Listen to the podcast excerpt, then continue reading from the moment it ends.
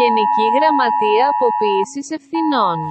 Επιτέλους έχουμε κράτος. Έχουμε σύγχρονο κράτος, Δηλαδή; το οποίο συνεχίζει, δεν διακόπτεται με αυτά τα ακραία καιρικά φαινόμενα. Γεια σας. Πες τους να βάλουν μια λατιέρα γαμώ το... Ε, μη γαμώ τα βρι- μη κερατά βρίσετε, τους μη μέσα. βρίσετε Τι μόνο να μην αλατιέρα, βρίσω; πώς- Υπομονή αλλά δεν έχετε. Είναι ντροπή. Φωτιές, βροχή, να φτύσω άλλους πνιγόμαστε.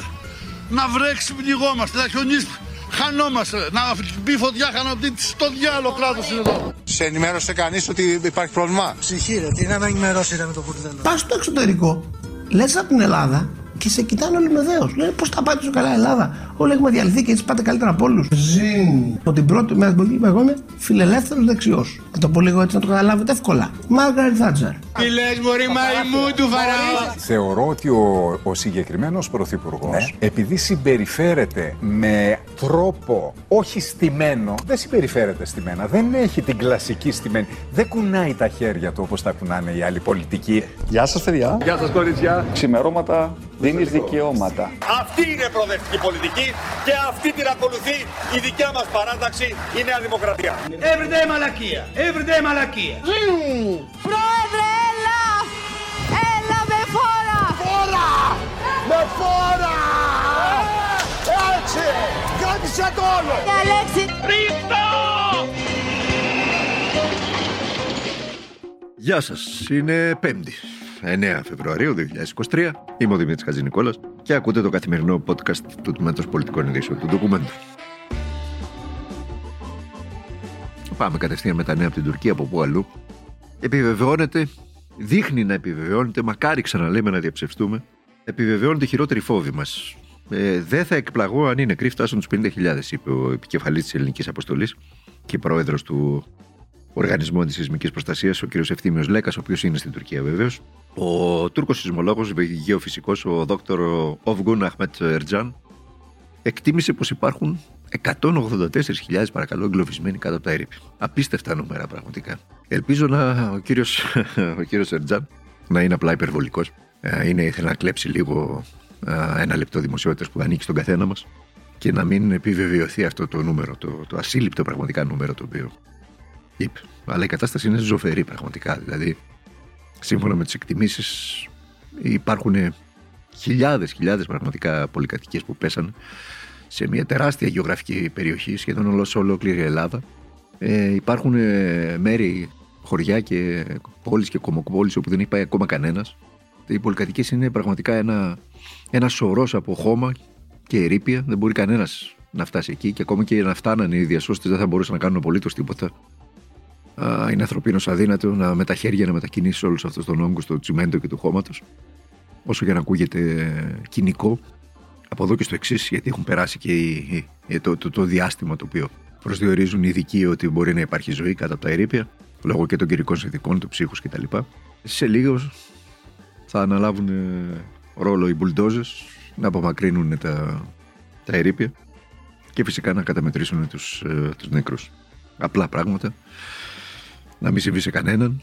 Ε, και εδώ στην Ελλάδα βεβαίως διεξάγεται και αυτή η άκομψη συζήτηση. Ο- Ξαφνικά ανακαλύψαμε το πόσο ε, αλληλέγγυος είμαστε ως λαός ε, την ώρα που εκείνοι μας απειλούν ότι θα έρθουν νύχτα εμείς πήγαμε και πήγαμε και τα λοιπά και γεμάτο τα κανάλια τα- πρωτοστατούν πάντοτε τα κανάλια σε αυτή την ε, ας το πω απλά υπερβολής να μην πω τη λέξη που μου έρχεται στο μυαλό σε αυτή την εκστρατεία λοιπόν υπερβολής όπου το πρώτο πράγμα που σκέφτονται ε, είναι το πώς θα ε, φουσκώσουν την εθνική μας περηφάνεια. Έτσι δηλαδή προκαλεί πολύ μεγάλη απορία σε μένα τουλάχιστον. Ε, το πρώτο πράγμα που σκέφτεσαι είναι να σώσεις τον διπλανό σου, τον συνάνθρωπό σου. Να προσφέρεις κάτι, να, να, να καταλάβεις το πρόβλημα που αντιμετωπίζει και να τρέξεις να βοηθήσεις. Αυτό το, το πρώτο πράγμα που σκέφτεσαι είναι αυτό. Είναι να- να το παραλληλήσω λίγο για να το καταλάβετε, γιατί μου κάνει εντύπωση. Είναι σαν να συμβαίνει μπροστά σου ένα ατύχημα. Το πρώτο πράγμα που θα κάνεις εσύ, σχεδόν ασυναίσθητα, χωρίς χωρίς να καν να το σκεφτείς, είναι να τρέξεις να βοηθήσεις τους ανθρώπους, τους εγκλωβισμένους, τους τραυματισμένους. Ε, λοιπόν, τα ελληνικά κανάλια, αντί να τρέξουν να βοηθήσουν, ε, με τον τρόπο που μπορεί να βοηθήσει η δημοσιογραφία αναδεικνύοντας το πρόβλημα κτλ. Και, και όλα, όλα, όλα τα, τα γνωρίζετε, δεν χρειάζεται να σας τα πω. Αντί να τρέξουν να τα βοηθήσουν, κάθονται και σκέφτονται αμέσως άμα τρέξω τώρα και με δουν οι κάμερες, θα δούνε πόσο καλός είμαι, θα πάρω λίγο δημοσιότητα, θα την εξαργυρώσω κτλ. κτλ. Έτσι σκέφτονται τα ελληνικά κανάλια. Αυτό κάνουν και με το θέμα το, με την τραγική αυτή ε, κατάσταση στη γειτονική χώρα. Είναι δυνατόν να καθόμαστε να βαφκαλιζόμαστε και να χαϊδεύουμε τώρα την εθνική μας περηφάνεια επειδή λέει, πήγαμε να κάνουμε, κάναμε το αυτονόητο, στείλαμε δύο, δύο μοίρες εκεί της ΕΜΑΚ για να βοηθήσουν οι άνθρωποι τους ανθρώπους. Είδατε τον, τον επικεφαλής αξιωματικό της ΕΜΑΚ ε, πώς έκλαιγε και αγκάλιαζε τον συνάδελφό του γεμάτος περηφάνεια ε, για το ότι κατάφερε να σώσει τη, μια μικρούλα κάτω από τα ερήπια. Α πάρουμε ένα παράδειγμα από αυτόν τον άνθρωπο. Α πάρουμε ένα παράδειγμα, τη χαρά του, από το δάκρυ του. Αυθόρμητο. Ένας απλός άνθρωπος σαν όλους εμάς. Αυθόρμητος. Δεν σκεφτηκε τίποτα άλλο, τίποτα, τίποτα απολύτως. Πώς θα σώσει ανθρώπινες ζωές, σκέφτηκε. Ούτε ότι είμαστε οι Έλληνες, ούτε ότι ήταν οι Τούρκοι, ούτε ότι μας απειλούσαν να έρθουν βράδυ, ούτε τίποτα. Ούτε ότι όλες αυτές τις ανοησίες που, που λέμε. Για να χαϊδέψουμε για μια ακόμα φορά την εθνική μας υπερηφάνεια. Ακούστε, οι λαοί που έχουν ανάγκη να χαϊδεύουν την εθνική τους περηφάνεια είναι οι λαοί οι οποίοι ε, ε, στο βάθος της καρδιάς τους ε, είναι ένα μάτσο χάλια. Τόσο χοντρά να το πω για να το καταλάβετε. Αυτό είναι το πρόβλημα του Έλληνα και των ελληνικών μίντια. Βαθιά μέσα τους γνωρίζουν ότι τα κάναμε ρόιδο τα τελευταία 40 χρόνια. Ότι καταφέραμε να γίνουμε η μπανανία των Βαλκανίων, η Κολομβία των Βαλκανίων. Χρεοκοπήσαμε ένα πλούσιο κράτος, σε όλα του πλούσιο πραγματικά. Το χρεοκοπήσαμε μέσα στη μίζα, στη διαφθορά, στην κρεπάλη, στην ανοησία και στη βλακεία και στην τηλεοπτική εξαχρίωση. Και επειδή ακριβώς το γνωρίζουμε βαθιά μέσα μας, ότι είμαστε διεφθαρμένοι, ότι δεν υπάρχει καμία αξιοκρατία, κανένα κράτος δικαίου, κανένας θεσμός αλόβητος από 10 οικογένειες της οικονομικής και της πολιτικής ελίτ, επειδή ακριβώς το γνωρίζουμε αυτό, χρειάζεται συνεχώς να χαϊδεύουμε το μέσα μας κενό, μπας και νιώσουμε κι εμείς ότι είμαστε κάτι χρήσιμο στον πλανήτη. Αυτό παίζεται στην Ελλάδα. Αυτό παίζεται στην Ελλάδα.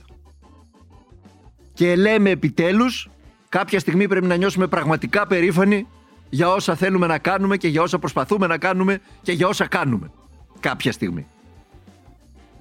Κανένας γέσμα του πλανήτη δεν μπορεί να νιώθει περήφανος. Κανένα κράτος που όλη η νομοθεσία του είναι τρία μνημόνια και χίλια κοντισιονάλτης δεν μπορεί να νιώθει περήφανος. Κανένας λαός που χρωστάει τις Μιχαλού δεν μπορεί να νιώθει περήφανος. Κανένας λαός που χρειάζεται να παρακαλάει και να πληρώνει δισεκατομμύρια στους εξοπλισμούς είτε στους Γάλλους είτε στους Αμερικανούς είτε στον οποιοδήποτε άλλο δεν μπορεί να νιώθει περήφανος. Κανένας λόγο που χρειάζεται τη βοήθεια των μεγάλων και των ισχυρών του πλανήτη, ακόμα και για την εθνική του ασφάλεια, δεν μπορεί να νιώθει περήφανος. Κανένας λόγο που κουβαλάει την Πρέταντορ και τη Μοσάντ στην Ελλάδα δεν μπορεί να νιώθει περήφανος. Κανένας λόγο που παρα, παρακολουθεί την ίδια του την κυβέρνηση, ο ίδιος το πρωθυπουργός δεν μπορεί να νιώθει περήφανος. Και θα μπορούσα να πω ένα σωρό ακόμα λόγους. Για να καταλάβετε γιατί δεν νιώθουμε περήφανοι και γιατί χρειαζόμαστε συνεχώς να χαϊδεύουμε το μέσα μας κενό για να νιώσουμε ότι κι εμείς είμαστε κάποιοι. Είστε ακόμα αντίστοιχοι στο κλέος των uh, αρχαίων προγόνων μας. Να το τελειώσουμε αυτό το έργο. Λοιπόν, ακούστε τον κύριο Λέκα τώρα, uh, ο οποίος βρίσκεται στην περιοχή του, του Τσεσμέ. Ε, Όπως είπε, σε μια προσπάθεια να χαρτογραφήσει την περιοχή των καταστροφών. Εκεί βρίσκονται τώρα οι άνθρωποι. Προσπαθούν να, να χαρτογραφήσουν το εύρος, το γεωγραφικό έργο της περιοχής όπου χτύπησε ο Εγκέλαδος και οι δύο καταστροφικοί σεισμοί. Ακούστε το. Έχουμε εμπειρία από μεγάλες καταστροφές όπως στην Αϊτή, στην Ινδονησία, που εκεί ήταν πάνω από 300.000 νεκροί, ε, στη Φουκουσίμα και σε άλλες περιπτώσεις. Εδώ είναι μία από τις μεγάλες καταστροφές. Δεν την έχουμε, εκείνο που είναι σημαντικό, δεν την έχουμε αποτιμήσει ακόμα. Και ο στόχος που αποσπάστηκα σήμερα από την ΕΜΑΚ είναι να αποτιμήσουμε το μέγεθος της ζημιάς. Με κάθε επιφύλαξη δεν θα με εκπλήσει το γεγονός αν αναφερθούν περίπου 50.000 νεκροί. Αυτό. Και μια που ήρθαμε στο, στο παγκόσμιο χωριό, στον πλανήτη, που κατά τη γνώμη μου θέλει πολλά ζάναξ για να ισορροπήσει, ε, σύμφωνα με το σημερινό πρωτοσέλιδο της Le Monde, οι πέντε μεγάλες εταιρείες πετρελαίου έβγαλαν το 2022. Κρατηθείτε παρακαλώ τώρα, γιατί θα πέστε το, το τραπέζι που κάθεστε, την καρέκλα που κάθεστε. Έβγαλαν κέρδη ρεκόρ που ξεπερνούν τα 150 δισεκατομμύρια δολάρια. Μέσα στο 22. Έτσι.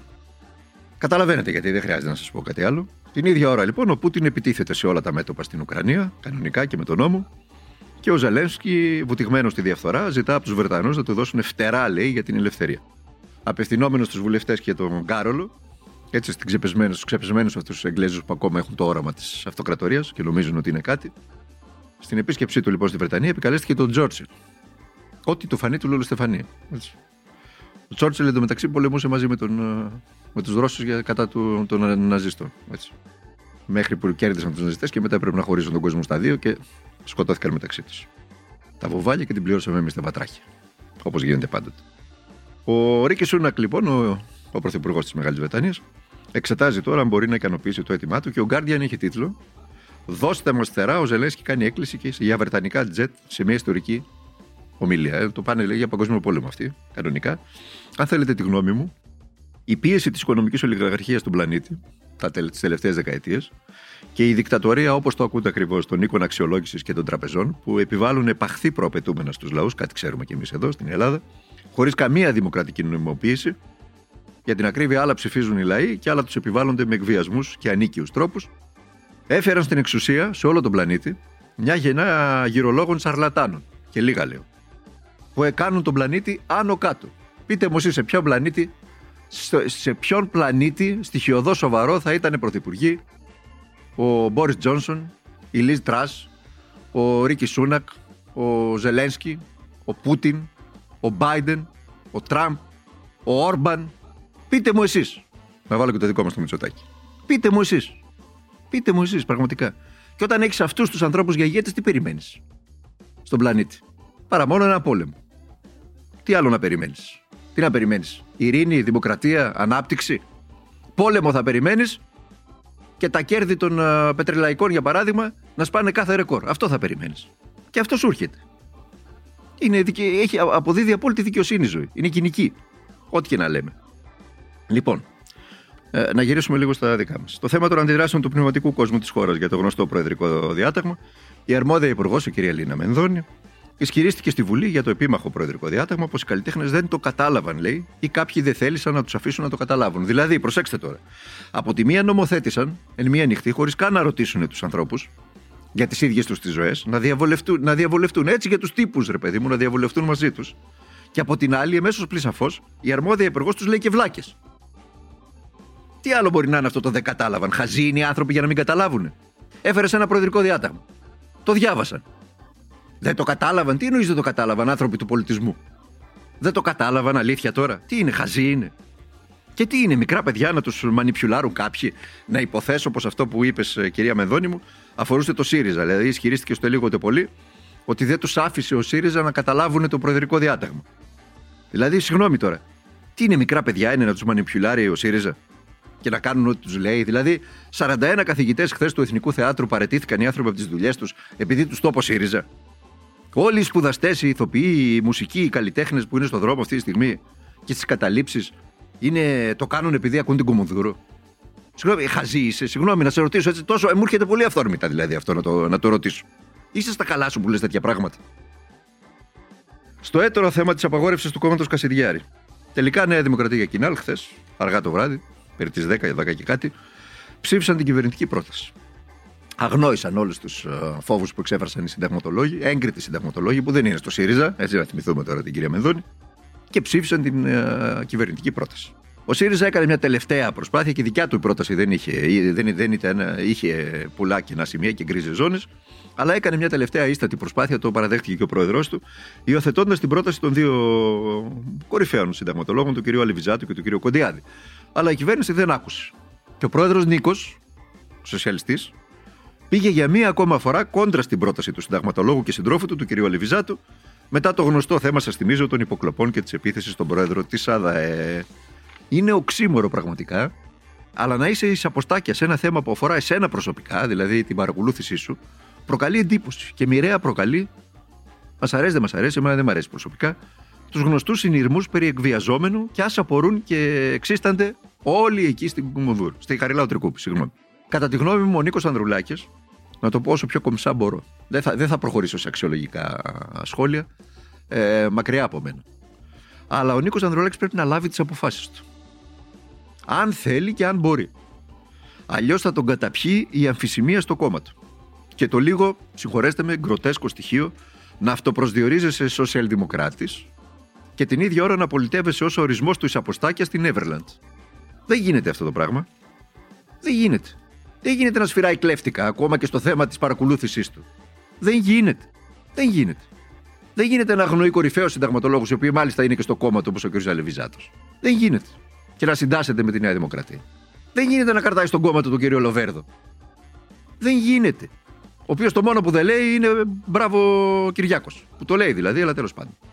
Ο άνθρωπος που ήταν επικεφαλής της εκστρατεία του, του κ. Λοβέρδου, της εκστρατεία για, την, για τις εσωτερικές εκλογές του Πασόκ Κινάλ, ο Καρανικόλας, σήμερα φωτογραφήθηκε περιχαρίε δίπλα στον Κυριάκο Μητσοτάκη, ανακοινώνοντας την ένταξή του στο κόμμα της Νέας Δημοκρατίας. Αυτός ήταν που πριν από τρία χρόνια είχε, είχε χτυπήσει και ένα τατουάζ χαχαριλάου τρικούπι εκεί και το είχε ποστάρει και όλο το τατουάζ περιχαρής. Είναι τόσο βλάκας ο άνθρωπος. Δεν το έκανες και μια χένα τουλάχιστον να μπορείς να το βγάλεις. Άντε τώρα τρέξεις να το σβήσει. Πήγε να κάνεις λέιζερ τώρα, να αλλάξεις το χαριλάο τρικούπι και να το κάνεις ε, μοσχάτο, πειραιά. Δηλαδή, να μας τρελάνετε πραγματικά. Έτσι. Και με, να το δείτε, με αυτά τα χάλια το, το κοινάλ θα είναι, το λέω έτσι, το διακινδυνεύω, θα είναι η μεγαλύτερη έκπληξη το βράδυ των εκλογών. Αρνητική εννοείται έκπληξη, έτσι. Αρνητική. Ο κύριος Ανδρουλάκης πάει να βάλει οριστική ταφόπλακα στο Πασόκ Κοινά. Οριστική. Το κράτησε κάπως στη ζωή η αίμνηστη φόφη γεννηματά. Το κράτησε κάπως στη ζωή. Μάλιστα κατάφερε να το παραδώσει και με πολύ ανεβασμένο ποσοστό. Έτσι το πήρε από εκείνο το 4% και το σχεδόν διπλασίασε το ποσοστό του. Και τώρα ήρθε ο κ. Ανδρουλάκης να αποτελειώσει το κόμμα αυτό. Λοιπόν, να πάμε λίγο και στα, και στα δικά σας τα μηνύματα που γράφετε. Να πάμε, γιατί ε, να, να, να, να, να έχουμε αυτή την, την επαφή και την επικοινωνία. Ο Νικόλας μας γράφει ότι πρέπει να κάνουμε θέμα το κοινωνικό επίδομα, το και αυτό, το περίφημο το 200 ευρώ, που είναι λιγότερο και από ψίχουλα. Γράφει τώρα τι να απαντήσει τον Νικόλα. Έχει απόλυτο δίκιο, τι ψίχουλα. Αλλά τέλος πάντων, είναι ντροπή πραγματικά. Ντροπή. Ντροπή να δίνεις κοινωνικό επίδομα 200 ευρώ. Ο Γιάννης, που είναι εκπαιδευτικός, γράφει ότι η Υπουργός Παιδείας, κυρία Κεραμέο, είναι εκτός τόπου. Δεν έχει καμιά επαφή με την εκπαιδευτική πραγματικότητα. Την εκπαίδευση δεν μπορούν να παρακολουθήσουν όλα τα παιδιά για τους εξής λόγους, λέει ο Γιάννης, και έχει αξία να τους διαβάσουμε. Σε πολλά απομακρυσμένα χωριά της επαρχίας δεν υπάρχει ισχυρό ίντερνετ από τα δίκτυα. Είναι άγνωστο το ισχυρό ίντερνετ. Παρ' όλα αυτά, σε περιοχές που παρέχεται ικανό ίντερνετ, υπάρχουν αρκετές οικογένειες που τα παιδιά τους είναι μαθητές σε διαφορετικές βαθμίδες εκπαίδευσης. Παράλληλα, δηλαδή. Ένα σπίτι έχει ένα μαθητή γυμνάσιο, ένα μαθητή στο δημοτικό, ένα μαθητή στο λύκειο. Αυτό σημαίνει ότι είναι αδύνατον τρία αδέλφια πρώτον να συνδεθούν την ίδια ώρα στην πλατφόρμα WebEx για τηλεκπαίδευση, δεν αντέχει το οικιακό δίκτυο. Και δεύτερον, δεν, δεν, δεν, πώς είναι δυνατόν να έχουν και τρεις και τρεις υπολογιστές μες στο σπίτι, για παράδειγμα; Ε, θα μου πείτε τώρα μπορεί να κάνει μάθημα από το τηλέφωνο. Μα τώρα σοβαρά μιλάτε. Αλήθεια. Λοιπόν, το σύστημα πέφτει, γράφει ο, ο Γιάννης. Κανένας μαθητής μου από πολύτεκνε οικογένειες δεν, δεν συνδέθηκε αυτές τις μέρες. Είναι εκπαιδευτικός.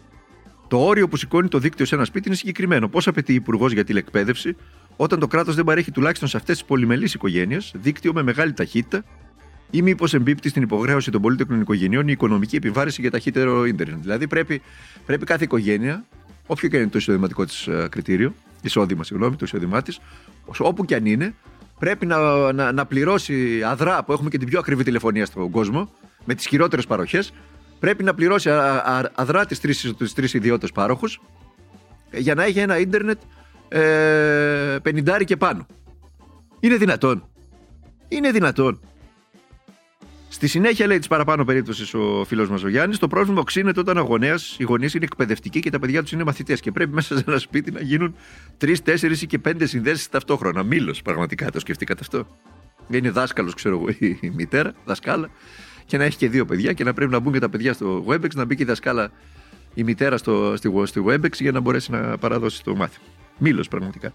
Ε, σκεφτείτε ότι πολλά παιδιά αυτών των περιπτώσεων που προείπε, επί κορονοϊού έμειναν εκτός τηλεκπαίδευσης για μήνες. Ναι, ακριβώς. Ακριβώς. Πολλά παιδιά, πάρα πολλά παιδιά, ακριβώς επειδή δεν είχαν τη δυνατότητα αυτή που περιγράψαμε, ε, για πάνω από 7-8 μήνες μείναν εκτός σχολείων. Με ό,τι μπορεί να σημαίνει αυτό το κενό για το μέλλον τους. Η ίδια κατάσταση ισχύει και στα σχολεία. Έχει απόλυτο δίκιο. Το σχολικό δίκτυο με τα βία σηκώνει δύο συνδέσεις για τηλεκπαίδευση. Έχει πάλι απόλυτο δίκιο. Που σημαίνει ότι αν οι εκπαιδευτικοί επιχείρησαν να μπουν στην πλατφόρμα WebEx από το χώρο εργασίας, δηλαδή το σχολείο, το δίκτυο καταραίει. Αυτό είναι το ψηφιακό σχολείο του 23. Και πολλοί εκπαιδευτικοί, σας είπα εγώ στο προχθεσινό, αν θυμάμαι καλά, podcast, ειδικά στα δημοτικά, δεν παρέδωσαν καν μαθήματα. Δεν πήγαν καν στο σχολείο, δεν παρέδωσαν μαθήματα από το σχολείο. Στείλαν ένα μήνυμα στους γονείς των παιδιών οι διευθυντές και είπαν ότι δεν θα γίνουν μαθήματα. Και βγαίνει η κυρία Κεραμέο και πανηγυρίζει ότι επιτέλους ως χώρα, την είδαμε στο Skype που αλλού, επιτέλους ως χώρα έχουμε τη δυνατότητα να μπλα μπλα μπλα μπλα μπλα και ότι σε ένα λεπτό περνάμε από τη διαζώση εκπαίδευση στην τηλεκπαίδευση. Τρεις λαλούν και δύο χορεύουν. Τηλεκπαίδευση δεν γίνεται από το τάμπλετ των 200 ευρώ που δώσατε στους εκπαιδευτικούς, λέει ο Γιάννης. Δεν γίνεται από το προσωπικό τεχνολογικό εξοπλισμό των εκπαιδευτικών. Χρειάζονται υπολογιστές για να καλυφθούν οι εκπαιδευτικές ανάγκες των σχολείων. Δεν μπορούν σχολεία να λειτουργούν με τρεις υπολογιστές. Πολλά σχολεία δεν έχουν καν υπολογιστές. ε, συνολικά και να μιλάμε μετά για χρήση νέων τεχνολογιών. Πολλοί από τους υπολογιστές είναι εκείνα τα την κουμούτσε που είχαμε με τις με τις οθόνες τη τεράστιες, τις θυμάστε, δεν ξέρω ποιοι τις προλάβατε, με κάτι τεράστιες οθόνες που ήταν όλες σαν το τραπέζι. Υπάρχουν σχολεία στην Ελλάδα πολλά που έχουν τέτοιες οθόνες ακόμα. Και τέτοιο παρχιωμένο σύστημα. Και πάμε να μπούμε ως χώρα στην ανάπτυξη το 2023. Όταν τα σχολεία δεν μπορούν να παρέχουν ικανό αριθμό υπολογιστών ώστε να μπορούν όλοι οι εκπαιδευτικοί να πραγματοποιήσουν την τηλεκπαίδευση, τότε το μόνο που μας ενδιαφέρει είναι η ωρεοποίηση, η βιτρίνα.